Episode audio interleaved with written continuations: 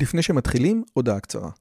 אם אתם אוהבים את הפודקאסט הזה, אתם כנראה אנשים ממש מיוחדים ומרתקים. אז אם בא לכם לפגוש עוד אנשים כמותכם, וגם אותי, וגם את רלי, אנחנו עושים מפגש עוקבים שלישי.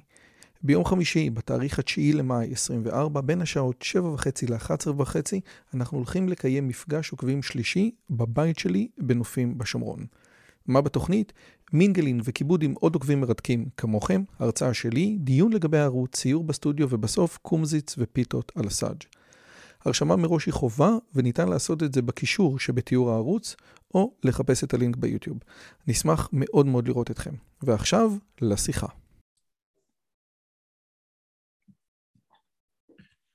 all the things that you need to know about the COVID, about pandemic, and what is Pathogen. Anyway, hi and welcome to my channel. My name is Dr. Yosevich, and in this channel, I host and speak with the most interesting and influential people and scholars from all around the world to discuss science, philosophy, theology, artificial intelligence, and creativity. If this is your first time on this channel, please consider subscribing and, and hit the bell button. And my guest today is Professor John Tregoning from, uh, I just wrote it, from the Imperial College at London. Uh, John Tregoning is an associate professor in respiratory infectious in the Department of Infectious Diseases at Imperial College in London. And most recently, he published this great book, Infectious Pathogen and How They Infect Us. So I, I can't read it because it's upside down.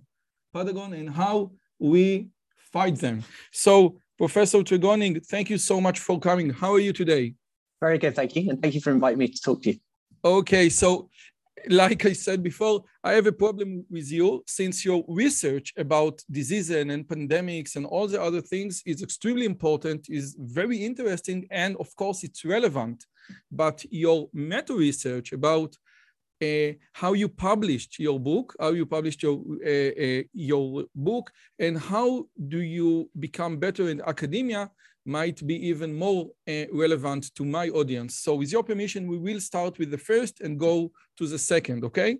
So first, this is a great book. And uh, one of the things that you wrote about your book that you mentioned the word serendipity because you are a professor of infectious diseases.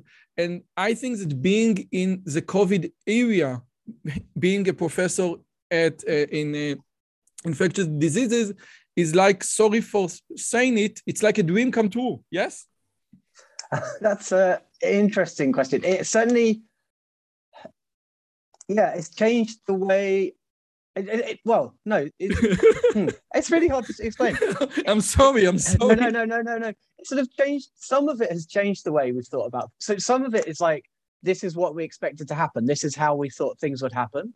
And then some of it is like well that's not what i thought would happen. That has changed. So it's very in, it is interesting but there's that sort of curse about may you live in interesting times where actually when you are in the thick of it and it is quite exhausting but uh, yeah fascinating but exhausting so I, I just want to mention one thing that uh, may you live in interesting time consider a curse in chinese uh, literature or in Chinese tradition. So interesting is only uh, nice in retrospect, in retrospective, not during what you did. So let's start and, and dive in to the science. I want I I, I want to uh, to read out loud a quote from your book, and I think that this will be the best place to start. A disease is not the same thing as the thing, no, is not the same thing as the thing that causes it. Diseases refers to symptoms. So COVID-19, what we know as the COVID virus, is the uncatchy name for disease caused by similarity uncatchy SARS-CoV-2 virus. So what do we need to know about the distinction between diseases and the things that causes diseases? This is just like phenotype and genotype or something else? It, it's something more. I think if we think about the pathogen, which is the agent that caught the infectious agent, so it could be a virus, it could be a bacteria. If we're thinking about uh, SARS-CoV-2, it's a virus. That agent, you can be exposed to that agent and not get sick, or you can have the agent, you can have the virus, it can replicate maybe in your nose and make you mildly unwell. It's only when the it stacks so that the virus may be more virulent, your immune system may be compromised in a way, or your lungs are compromised in a way that you get these sort of severe disease. And that's why I think going back to your saying, you know, living through this interesting time, is you see this whole spectrum of disease in lots of different people. And because we're measuring who's getting infected, we're seeing infection, so people with detectable virus everywhere, but we're not seeing sick people everywhere. And that's changing with the vaccines as well. So people are still maybe getting infected, but they're not getting as severe sick. So you've got these kind of two things separating between agents that can make you unwell if you're if you're that way sort of predisposed versus the kind of the disease that can that can come and and just one final bit on that the the disease actually can be quite similar between different pathogens. So if you get a bad flu infections into your lung or a bad uh, SARS-CoV-2 infection into your lung, you'll have a similar kind of um, symptoms. You'll present with difficulty to breathe, pneumonia. So there, there's similarities in the kind of body's response, especially when it's things are going wrong, depending, regardless of the virus. Okay, so let's say that I'm having a PCR test, and according to the PCR to the PCR test, I'm COVID positive. So, but I have no symptom whatsoever. Okay, and this is what we call in Israel uh, or, or, in the world uh, non-symptom. We call it asymptomatic uh, patients. So they may they can uh, infect other people, but they don't get the symptoms. They don't get the hard, uh, the the cold, the flu, you know, the difficulty in breathing.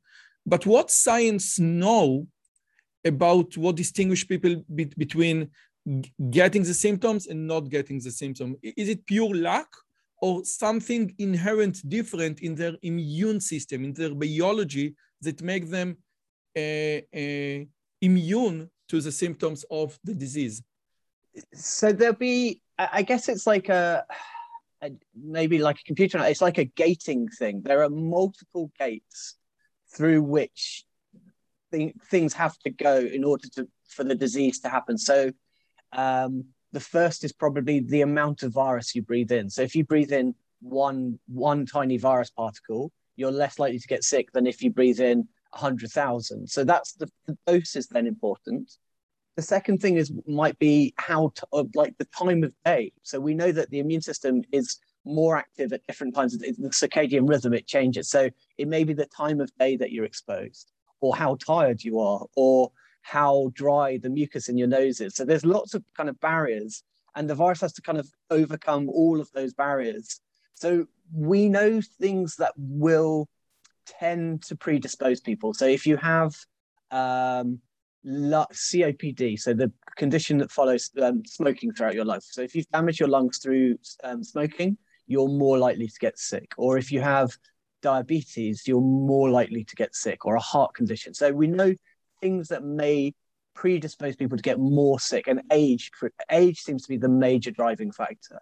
So those things, all of those things, kind of add up, and I don't think what we don't have is enough knowledge to be able to say if we took me and just measured all of those bits and pieces and put them into an algorithm, we could say this is how sick you'll get. And that's that's the kind of you know that's a, probably quite a long way in the future, but that would be a fascinating thing to be able to do, just to kind of put all these variables in and say this is but how sick you'll get. But but but but this is basically a chaos theory. It's a complex dynamic systems that have many many parameters, and you said it for yourself. You said it even the time of the day. So let me get it straight because it is fascinating, and this is the first time that I hear this. So I might get uh, the virus at, I don't know, 10 a.m., where when I'm fully alert and I'm I and I am not tired and I eat properly, and then my body like going to uh, not let the virus go into the gate,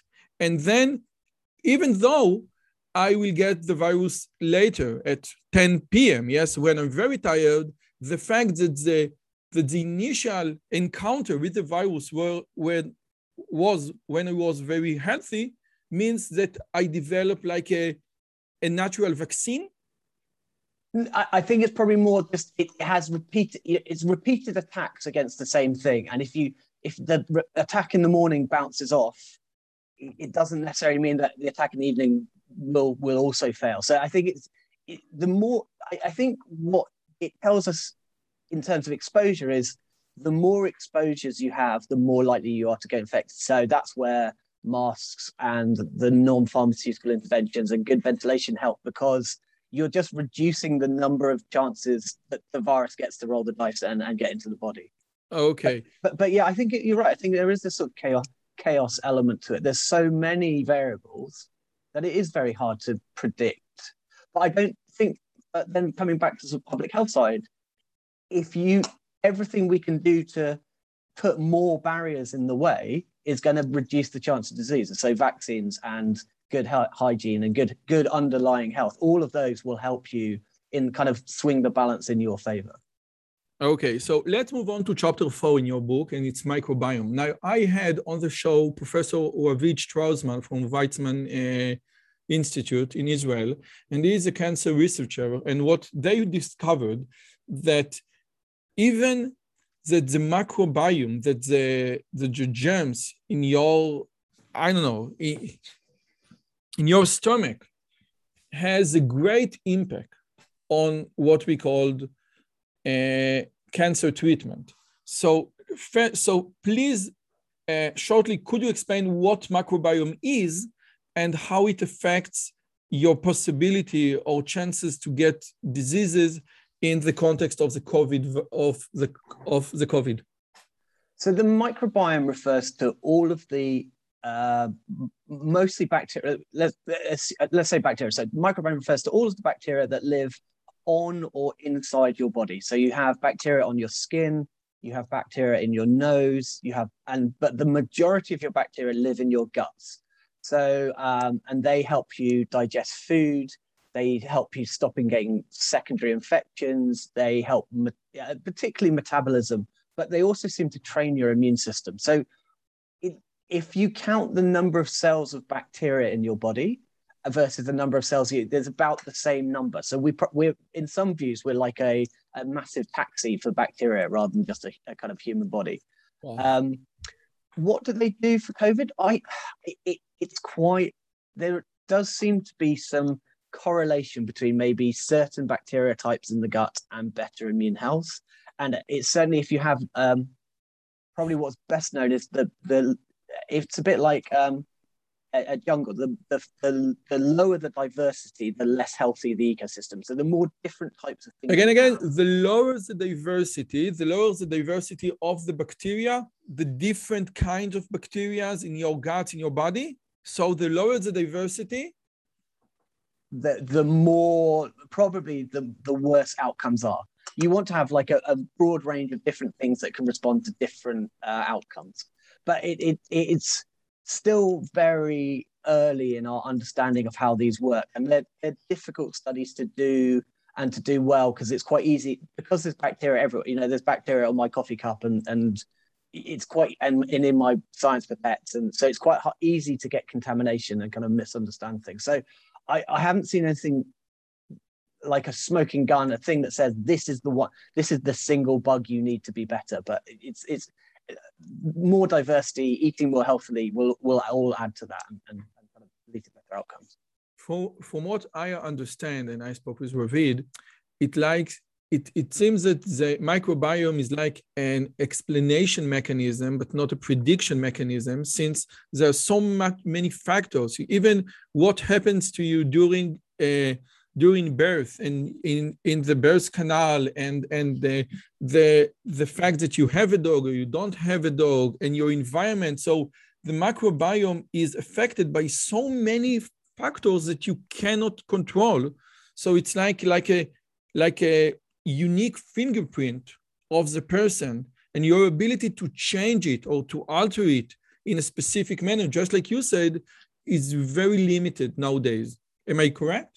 Yeah, and I think it can change, and it's quite fluid. You know, I think if you measure it at different times of the day, it changes. There was a, an amazing paper which linked, you know, coffee intake and the type of bread you eat, and y- there are so many factors in changing all of these things. I think to make sustained changes in it, I think is very targeted changes. It is, is very difficult. I think where it has been really interesting is in this um, fecal microbiome transplant. So there, there, what we do know is that if you take a lot of antibiotics, you you kill a lot of the microbiome in your guts, and that can have uh, long-term effects and make you more susceptible to a, bacterial infection. So if you can reseed it after the antibiotics, you then protect yourself against these secondary infections. So uh, have keeping it kind of relatively diverse seems to be healthy. By the way, and I think that many people say there, there is a, a, a joke in Israel that uh, flu, uh, you can cure it with an, antibiotics in seven days, but if you don't take an, an, an, antibiotics, it will go after one week. So basically, what we say is that the natural immune system of the body is extremely efficient. And many people say that even in the context of the COVID, where people get the immune, people get the vaccine, the natural vaccine after being ill, after being sick, and they develop the vaccine, this vaccine is much more sustainable for different kind of mutations. So is it true that the natural, uh, natural vaccine or the natural immune system will be better in certain aspects over the over the the Pfizer vaccine, for example? So, so I think the first important thing is if we go back to our not understanding how who's going to get sick, is that if you're saying it, the, the in, infection with the virus, you are rolling a massive dice of of because you might get sick. So you know that infection could very easily you may have a genetic susceptibility that you didn't know about and it could put you in hospital. So that's a very high risk strategy. The second thing is the viruses make anti-immune factors. So they the way that viruses infect you is by turning off your immune system. And we think that some viruses like coronaviruses actually dampen the immune memory. So they have they make a protein that targets the immune memory and basically shuts it down, makes your memory less good. So on those levels, natural infection is probably less effective because you've got the high risk and you've got the kind of a, a rapidly diminishing response. What the vaccines do is that they give you the immune memory without ever being exposed to the pathogen. So you never get sick, and you might get you know the mild infection, but you're never going to get the severe disease.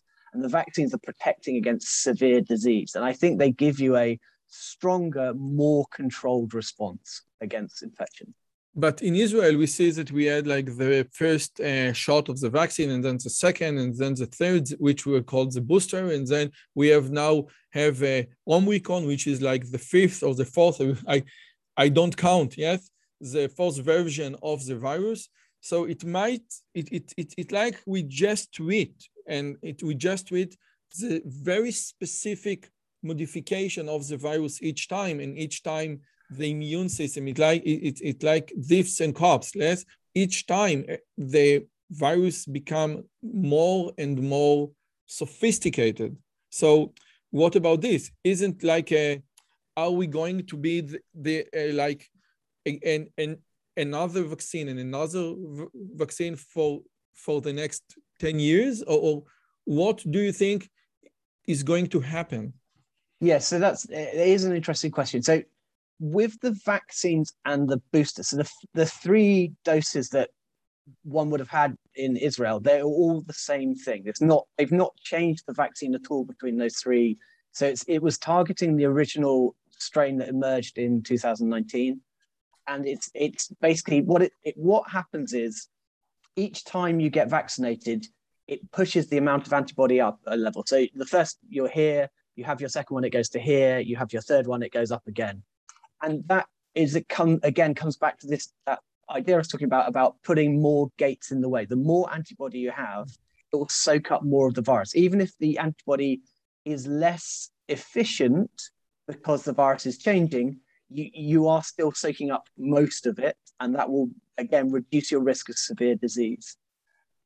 The virus is evolving, um, and that is natural. Virus because it's a so it, um, it's, an, it's what's called an RNA virus. So it's the genetic material in it is a bit more leaky. So when it, it's like you, if you photocopy a photocopy and you keep on copying, make instead of going back to the original, you make more and more copies. You get more and more errors in in the document.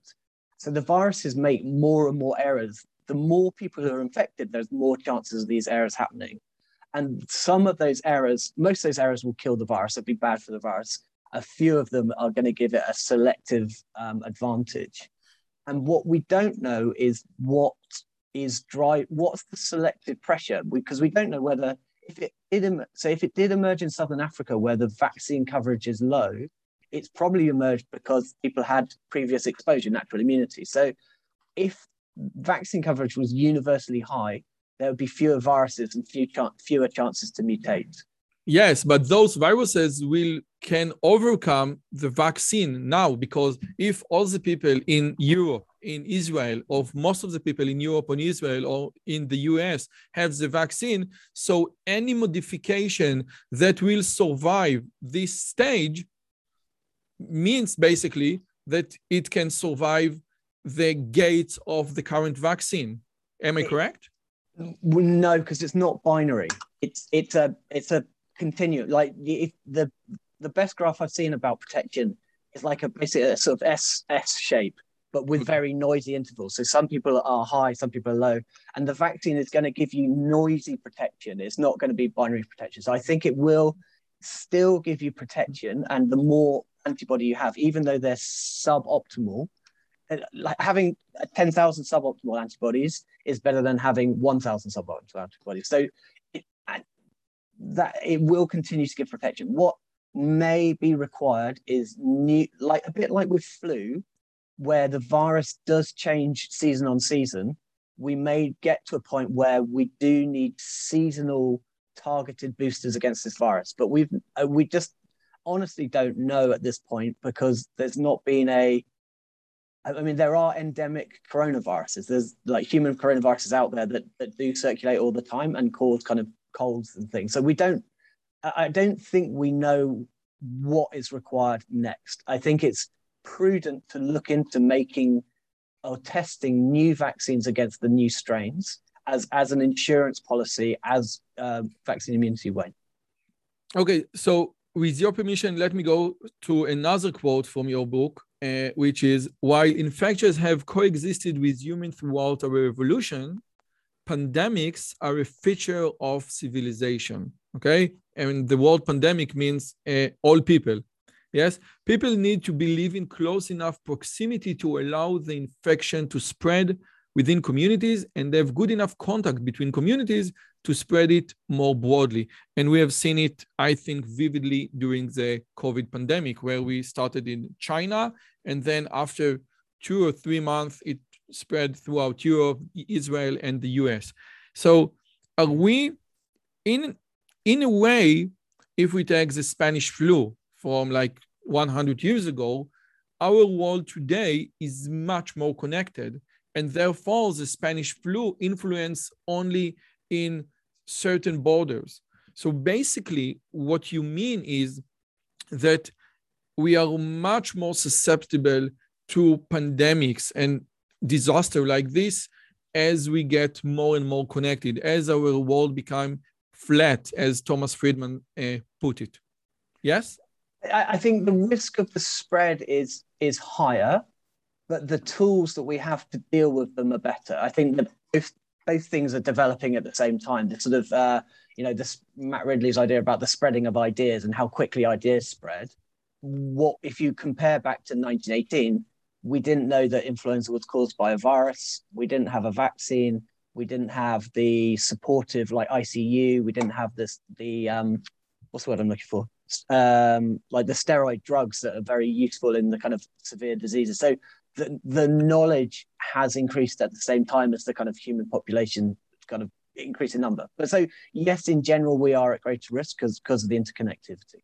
And we didn't have a test state, which was Israel, that like it's like a giant lab experiment never never been conducted before. It was like a, a, a test uh, state that pfizer said okay let's test let's test the vaccine on the people of israel. So it i think that it gave us a lot of information no? I, I mean the vaccine was tested in all of the vaccines had a massive phase three efficacy style uh, trial before they went into the country. So they were tested globally for safety and protection before they were then licensed into different countries. So I, I don't, I, I, I, hope I, I, by being an early adopter, Israel then generated more more of the early data, but the test happened. I, I, yeah, I don't like the phrase test state. I don't think that's a, a fair description. I think. Okay, okay, okay. I'm sorry. No, no, no, it's fine. I, it, it, yeah, sometimes these things sound. I'm from Israel, so you know, I, I, I just want to raise to my country. this is basically it.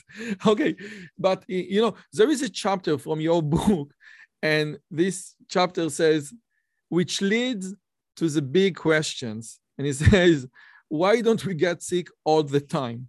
And this is a very important question because if you get all, if you get the bacteria, if you get the disease, if you get the viruses from the air, and each breath of air, it's approximately half liter of air, how come that we don't get sick all the time? This is a very important question. Yeah, no, I think it's amazing. I, I, we've done some research where we were looking at the number of we we swabbed uh, 200 children and measured viral infections in them, uh, and 20% of them had what would be deter- what would be called a viral pathogen, um, but they weren't sick. So there there are these viruses and bacteria out there all the time, and I think it speaks to how good our defenses are in protecting us, but also how um, well evolved, and that's a bit of a clunky phrase, but how the viruses have evolved to infectious, the, the kind of things they do to get past these barriers. And when you sort of look at some of the microbiology research where people mm. examine single proteins in bacteria and show that the single protein has all these different functions just to help the bacteria win win in its battle. It, it's it's a, a, remarkable kind of uh, um, evolutionary arms race. The the I think I talk about the image of the Red Queen hypothesis in Alice in Wonderland, where they're both running at the same speed, but nothing changes. And it, I think it's some of that. It is, yeah. It um, and we don't have the answer. And I think that is what drives my lab's research is to think about well, what is it that happens in those times when you do get infected? Because because it's when you think about it, it it's like a, it's it's so unprob- unprobabilistic. The probability of not getting sick is so low that how come? It, it's like a, a, a, living miracle. So I, I want to go, you, uh, from my perspective, represent the, the academia, the university. And many people say, listen, we invest tremendous amount of money in academia, NSF, ISF, Horizon, giants of billions of dollars in euros. And when we needed a straight answer from academia and all the academia joined together to give us something, the answer wasn't there. And we got the answer from Pfizer, which not part of the academia. It's, it's not it. So my question, and I speak, I spoke on on the channel with several biologists that mentioned this very thing that how come we didn't get the answer or, or, or uh, so do we do we need to rethink our biology and microbiology department after the pandemic that we didn't get as the as the public as government what we needed them after so so many years of investing tons of money yeah so, so I'll, I'll come back with a straight no on that. I think that is a that's a misinterpretation of what happened. I'll give you a number.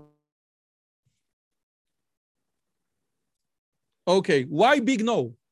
So the big no. So let me go through a number of examples why I think the academic contribution to the COVID pandemic is enormous. The first is uh, if we look at the Moderna vaccine, the Moderna vaccine uses what was called a pre-fusion stabilized form of spike.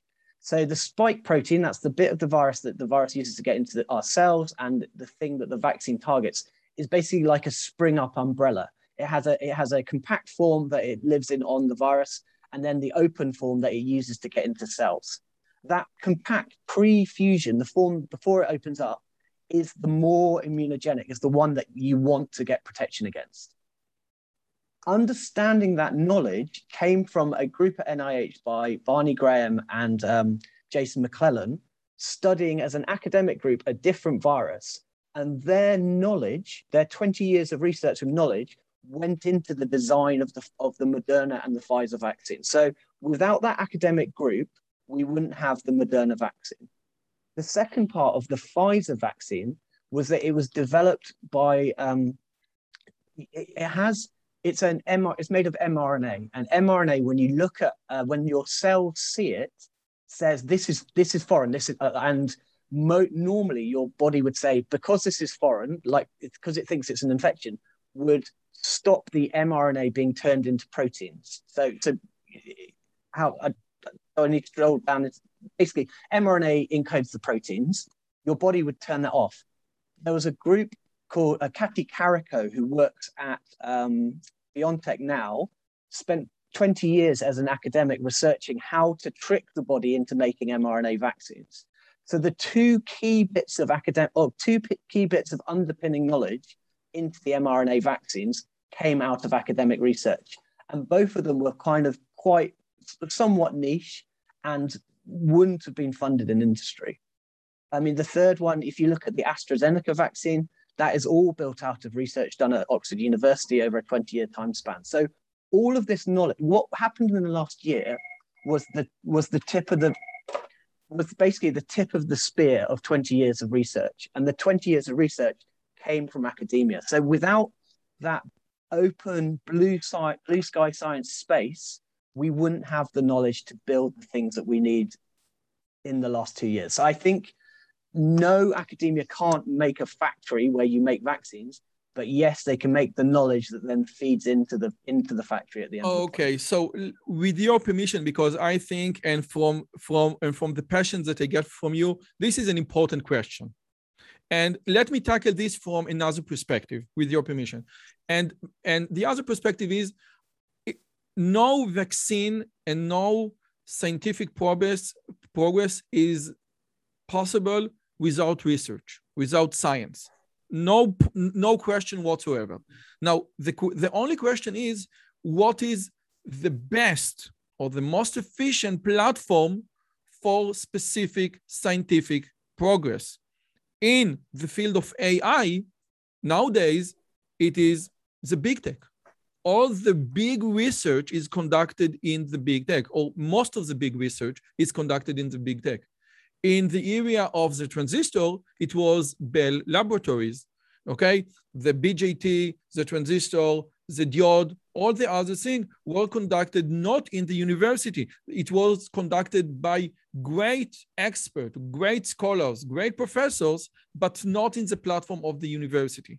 Okay. But, but, was, now, but wasn't and just to inject, wasn't Bell Labs run like an academic department? It didn't have a specific. Bell Lab run like academic department, and Google Research run like academic department, and Facebook Research run like academic department mm. very well. But in uh, but there is there is something different because Google fund itself and Facebook fund itself. So it is extremely important to get the distinction. Now we say, okay, we need basic science and basic science is unprofitable okay because you just aim to a very long very far away target and then you try and maybe you get it and maybe you don't so maybe we want academia to focus mainly on basic science just like you said like two 20 years research that eventually leads to what we need. And of course, without Maxwell,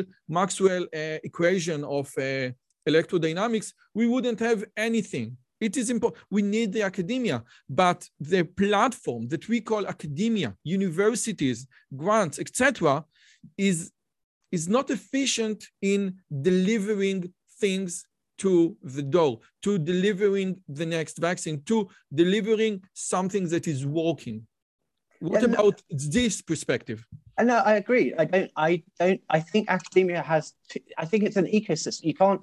You can't have industry without academia. The, the, the two things and, and so I think that there's there's kind of a there is a mergy place in the middle at early phase one trials, but uh, to to my mind, academia is about generating a number of ideas, many of which won't work. Which so which so therefore it's the kind of it's almost like the the the mutation that drives evolution. So you're having all these mutant ideas come up, most of them fail, but some of them will then feed into the industrial pipeline. The other thing I think academia does, which is really important, is that it trains the people to go into industry, it trains the people to go into policy. So we can use research as an educational tool. So at that point, you're then getting new ideas that may or not be important, but also you've trained somebody who can then go and be a scientist thinker in any number of different jobs. And I, I'm strongly, I, I you know, I think what I do as a uh, a supervisor is training scientists, not training academics. And and I look at the kind of people who've been through my labs. They, they one's a medical doctor, one works for the government, one works for a funder, one works for a science writer. So there's lots of different paths that I think the academic model then contributes as well. Ideas and people, I think, is what we generate. But I I'm a, I'm professor of computer science, and as a computer science, many many companies in the in in the industries says that learning to program in academia is not good because academics don't know how to really program something that works. So in in other words, we train our students to become better scientists or better thinkers, but we don't train them uh, we don't give them the proper tools, and those proper tools are given to them in the companies and the corporates that they are working. And I would argue that this is similar in Pfizer, that if you uh, that what you get when working in such a, a company like Teva or Pfizer is different and in some aspect inherently different than what we get in the academia lab. So with your permission, let me ask you, uh, do you think that something in the model of training, in the model of syllabus, in the model of funding academia, in, in your department, should be changed after what we know after two years of the pandemics? Or would you say, no, just keep it the way it was? So, so in terms of training, and I think universities are moving there, is we are accepting that the knowledge of the world is in our mobile phones now. You don't have to learn the Krebs cycle off by, or, or you know, whatever it is. You don't have to learn that into your head anymore because you can look it up. But you do need to be learning critical thinking and experimental design and planning. And those are the skills I think, in terms of the education, is what we are doing both at a undergraduate and a postgraduate level. In terms of funding, I don't know. I mean, I of course would argue for more funding. I won't tell. I won't tell, John. yeah, yeah. It's more funding. The two of us. uh, uh, yeah, I, I think it's been fairly. I don't think.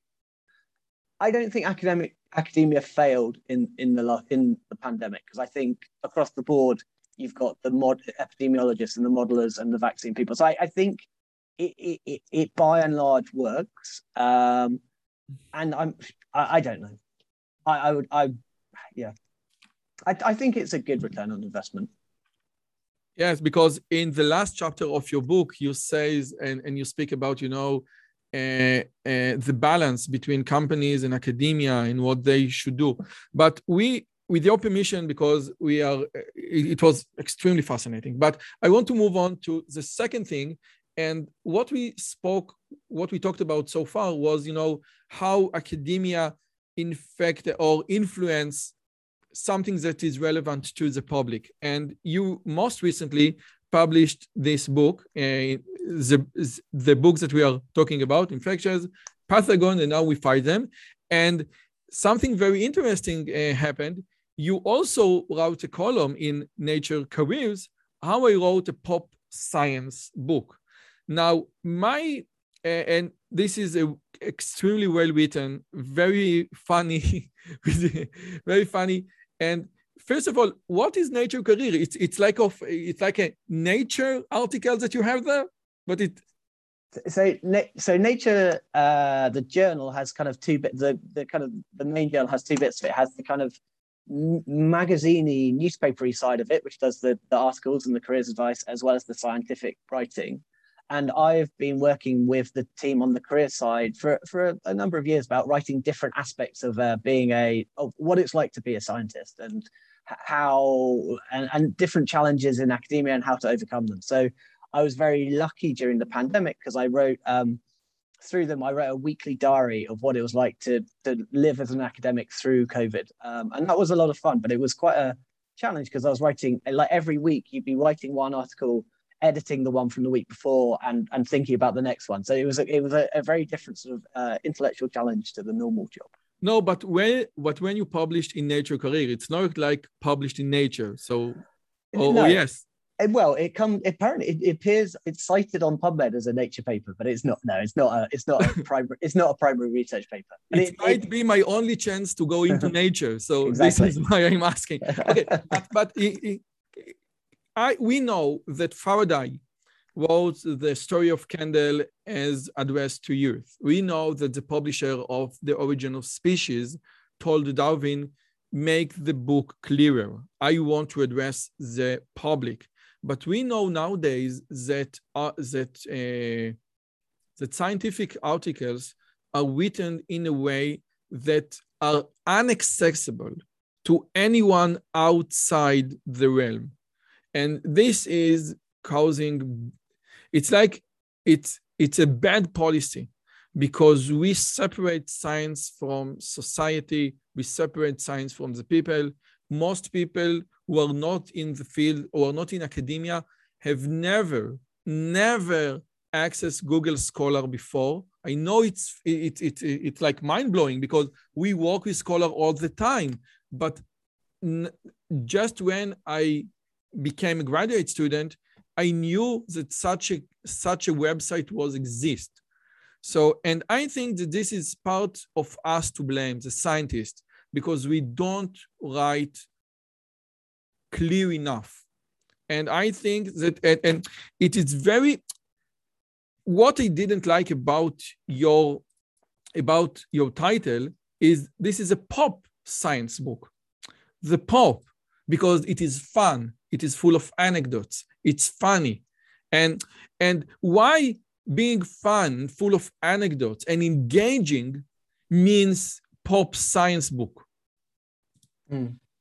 So I, I, think I, I think the scientific paper is a very specific tool. It's not. It's and it is. It's a peer-to-peer tool, isn't it? It's not about engaging public.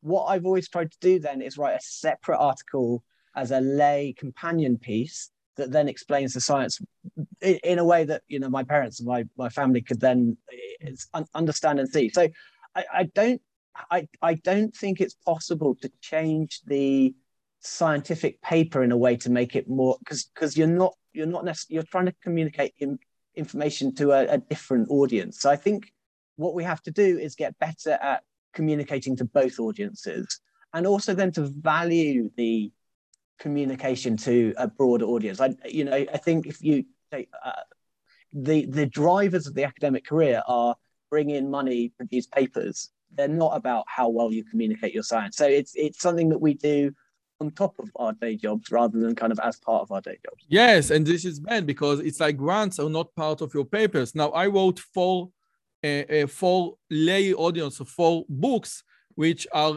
which I invested my time and my life in those books, and those book I think both those books or part of them influence the lives of people much more than the papers that I've published in Google Scholars. And let me disagree with your permission because I you said you need to address two kinds of audience. You need to address the peer review, your your peer scientists that you not need to tell them, listen, this is what I done, this is what this is what the results are. Please continue from there. And this is how science build uh, mm-hmm. one one brick at a time. Okay, we, which is great. But I will argue that this is not the case, and we we see in my discipline and in electrical engineering that nowadays people try to be more complex, more vague. Instead of taking very simple equation, they just fill some, uh, some of them, fill the paper or fill the page with unnecessarily mathematics, you know, just to make sure that they, if the paper is un is hard to understood, it must be very deep. And I will tell you even more that the tendency today, and you also know it, is to publish short and shorter papers because people don't have the time to read so much. And and so, in other words, what you describe is like the utopia. Okay, I need to tell you, okay, what I've published and why it is important, and so you can move on. Yes, it's like a, a stick race. Uh, I don't know how you say it, like a, a pole race. But this is not the case. And many articles, many scientific articles are extremely hard to read. So what can we do to change it? You change it in your blog, and I change it in my writings, and I try to be, you know, better in my writing. Let me tell you a story. Uh, Andy Randy Pausch, you know, the, the the distinguished professor from Cornell University, from Carnegie Mellon, who passed away from cancer. Uh, he was he did it his tenure. He, he, he did it sabbatical in Disney Imagineering. And after Disney Imagineering, after one year of Disney Imagineering, he they had to had to publish the paper. And the guy from Disney Imagineering said, "Listen, this paper is so pale. Add the picture." And they added the picture before the abstract. They added the picture before, and the people at the journal, well, are they allowed to do it? Why do we need to even say, are we allowed to add picture? Why can't we access, why can't we ease the access of our papers even to our peers? Because it's hard even to our peers to get our, uh, to read our papers. What do you think? No, I agree. I, I think there's a lot of bad science writing. I mean, but it's it's hard, right? It's taken me 20 years to be able to write a science paper mm, okay-ish. It's just it's a skill. It's a and you have to practice and you have to get good feedback. And I think you're right. I think the pressure I think there's such a volume out there that it doesn't give the editors the chance to edit. I think if you go to some places, I had a very positive experience with a reviews article where the editor put, edited every line and, and worked with me. So I think when editors are acting in the old in, in like a newspaper editor, you get a much better product than when you get an editor just acting as a gatekeeper in terms of the science. So I and think you get much better training. Yeah. Yeah, because you can see what works. And if you get some feedback and say, you know, don't don't just say the same word over and over again. I think there is a and, and there's also this, I, I don't know if you see it, but in I feel sometimes people like you say obfuscate. They use complicated words where a simple word would do. And I think, like I just did. So I think, I, I think there's a bit in writing where it's just like, just say it was rather than, and so we saw about this thing. I was like, well, that's just not good writing. Yeah, it's not used. It's like ac- academia. It's like we, I don't say I used, I say I utilized, and we don't say, uh, uh, uh, uh, it was it was it was a passive and if you see you know St- stephen king has some rules about good writing and stephen king is a very good writer yes he's like the most read author in the 20th century. And basically, I think all the things that he described as good writing are like in academia, are like in journal writing. And you see all this complex sentences. Just a second, what we are trying to do. Okay, I want to do this, and I, I, I, I, you know, add some humor, add some quotes, and some, you know, all the quotes and the anecdotes that you uh, add to your book are so important because they let me hold. It's like a hook to get the idea, to get the theoretical part. And it's extremely important. And we rarely see them in scientific writing. We see them only in the best scientific writing, but not in all of the scientific writing. So my question is because you wrote a book about science, you said in one of the in one of the tips that save many factual data, many anecdotes as as you can because they will spice up your writing and will be uh, important as well. So my question to you is, how do you save and file your anecdotes because we get like many anecdotes and and and and and, and we read something that wow listen this is good and this is good and this is good but how do we save them in a way that we can restore them efficiently afterwards Uh, yeah, uh, I don't. I uh, yeah, I didn't have any system. They were just things. I think they were just things that made. I, I had enough of. They were either things that had made me laugh previously, and I really remembered them, or I had enough of a stub that I could then search them on Google. So I think there's, my search terms are probably quite weird at the moment. Like, what's the most? You know, what's the longest tapeworm, or what's the most? You know, how much? Because I remember going to. So I remember going to talk about. Um, somebody doing human deliberate uh, cholera challenge, and he was talking about the volumes of fluid that came in. I couldn't remember the exact number, but I could then piece it together. It was, it was a bit of a kind of uh, detective work to just try and find the bits from my brain from earlier. So maybe writing them down would have been better, but I just kind of relied on my imperfect memory. Now, another thing that you said that you had to write 90,000 uh, 90,000 words, and you said, okay, 90,000 words, meaning basically 3,000 words each week. But when you had a, you have a diary, yes, like a, you kept track of the words that you that you were writing each week, and most of the weeks the total numbers of words were less than three thousand, and which became that the, you know, the weekend became very very intense. Now, in retrospective, what could you have done differently? and what tip could you give to reach this like 3000 words or do we need to think it otherwise? Think about it differently.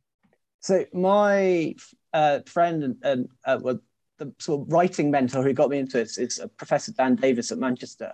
And he's written three books. And i know that oh certainly he does take sabbaticals and just takes steps out and goes and does that and lots of my friends were like, "Well, I can't. I don't know how you're juggling it. Maybe you should just go and, and do it." And so maybe it would have been better to have taken blocks of time of being a bit braver about saying to my line manager, "Can I take these blocks of time as sabbatical and take it off?" Um, but there was something about the the pace and the having to do it that meant I didn't ever have time to get uh, bogged down and worried about it. So I, because it was so like you have to do it. I didn't. There was no writer's block because there was no time for writer's block. So I don't know.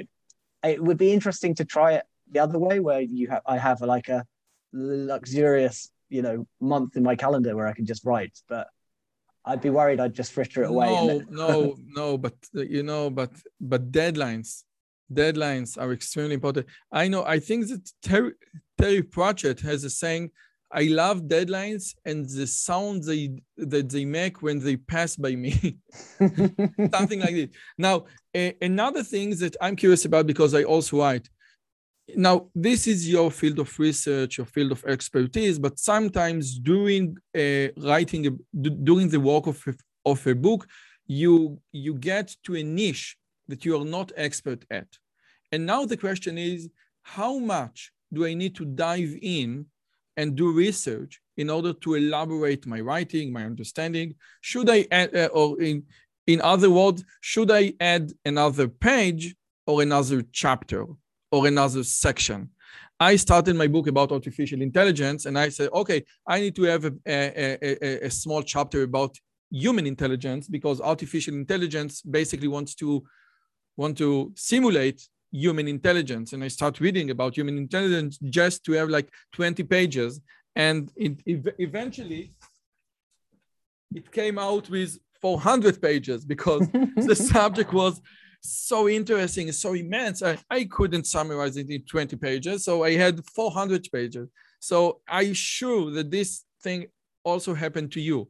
So what's your take about how much dive in into a side niche yeah, so I, I just slight different answer to start with. The thing I found the most challenging were the bits that I knew most about because I couldn't work out where to crop them. So the, the the immunology chapter does run on a bit when I was much more strict on the ones where I, I knew less. The second thing that helped was like I have access to experts in all of these fields because I work with them. So I could just send a chapter to somebody and say, "Have I missed anything on there?" And the third, I, I don't know. I think I, I I I went as far as I was interested, and then then then I could just pick out the funny and the interesting and the the, the important. So I'm sure there are things I've missed, and I'm sure for people like I had friends who were like, "Oh, you didn't mention this passage," and I was like, "No." They have you seen Blackadder where he's writing the dictionary? There's a there's a British uh, comedy from the '90s where he's writing a dictionary, and at the end they say he's like, "Oh, do you want a sausage?" And he's like, "Sausage," because he's really angry because he's missed the word sausage. And it, there was there was a bit of that when somebody's like, "Oh, you didn't say gonorrhea." I was like, "No." So yeah, there there are lots of holes, but uh, hopefully not enough that it all falls apart. Okay, so with your permission, last question, and this is uh, again also a great writing, a great article, 10 simple rules to becoming a principal investigator. And one of the things that you write there is, uh, let me just quote, uh, uh, moving from doing someone else research to getting other people to do yours. Being a PI is fundamentally different jobs to being a postdoc. And it's not like a graduate student or a doctoral, it's a postdoc. And postdoc usually has his own research that just happen to be in the same environment. And it's not an easy transition.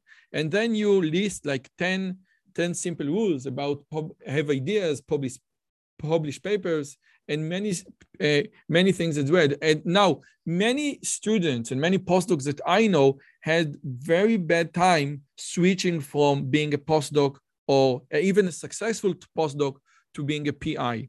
And the, I, I, I want to I want to just ask you about one thing. The first rule, which is have ideas. Now, what is how do we how do you have ideas because I thought that being a postdoc means that you need to work in part on your ideas as well. So could you please elaborate just on one thing because we don't have many time. Could you please elaborate on, on what you know about have ideas? So I think what I was trying to say is, and, and you're right. So the postdocs have to have ideas but often it's within the context of a single project or they have ideas about how to move their their single story on you've kind of got to have a, a whole framework of ideas to support new people to you know some that which will go nowhere um I, I, think it's just it's the engine on which our careers are you know it's, it's what we sell isn't it? You know if we're a company we're selling our, our ideas and the successful kind of development of those ideas. And i think without those you can't run a group because that's your that's your main job in the group is to come up with at least the initial idea and it doesn't have to be right but it has to be enough that somebody else can then go and build it further so how do you get the idea where, where ideas come from where good ideas come from yes so for me it's conferences uh, and conferences with time to step back and think uh, in between them or some space after the conferences. So I get I I get most of my ideas from talks rather than from papers, but other people get them from papers. I think you need to dedicate time uh, to thinking about things and to like and and to accept that you can spend a whole morning ha- and have nothing to show for it. But that's not a wasted morning. It's just that that day you didn't have anything to show for it. So it is. It doesn't just happen. I think some, uh, you have to put the time in and then you also have to leave the gaps in between. I think your sub one subconscious does a lot of the heavy lifting, but it needs to have the kind of input in, and then it grinds through it somehow, and then stuff pops out at the other end. So a, a range of different things. Uh, exercise helps me as well. I'm I'm having tomorrow on the show Professor Barbara Oakley, and she is the author of like the most views uh, massive open online course in the history, learning how to learn, and she heavily discuss, you know, the the difference between focused and diffused mode and the importance of diffused mode in learning like this like wasted morning is not wasted because mm. something is built in your unconscious and finally you get it in the shower you get it in the conference you get this aha moment but this aha moment is built upon many many wasted mornings so uh, yeah. and, and, it, and it comes back to stephen king with the the writing thing's the same. The right where he talks about writing with the door closed and then edit with the door open. It's that same. There is similarities in that creative versus editing kind of mindset in ideas as well. I think so. Hopefully, the two bits kind of feed into each other.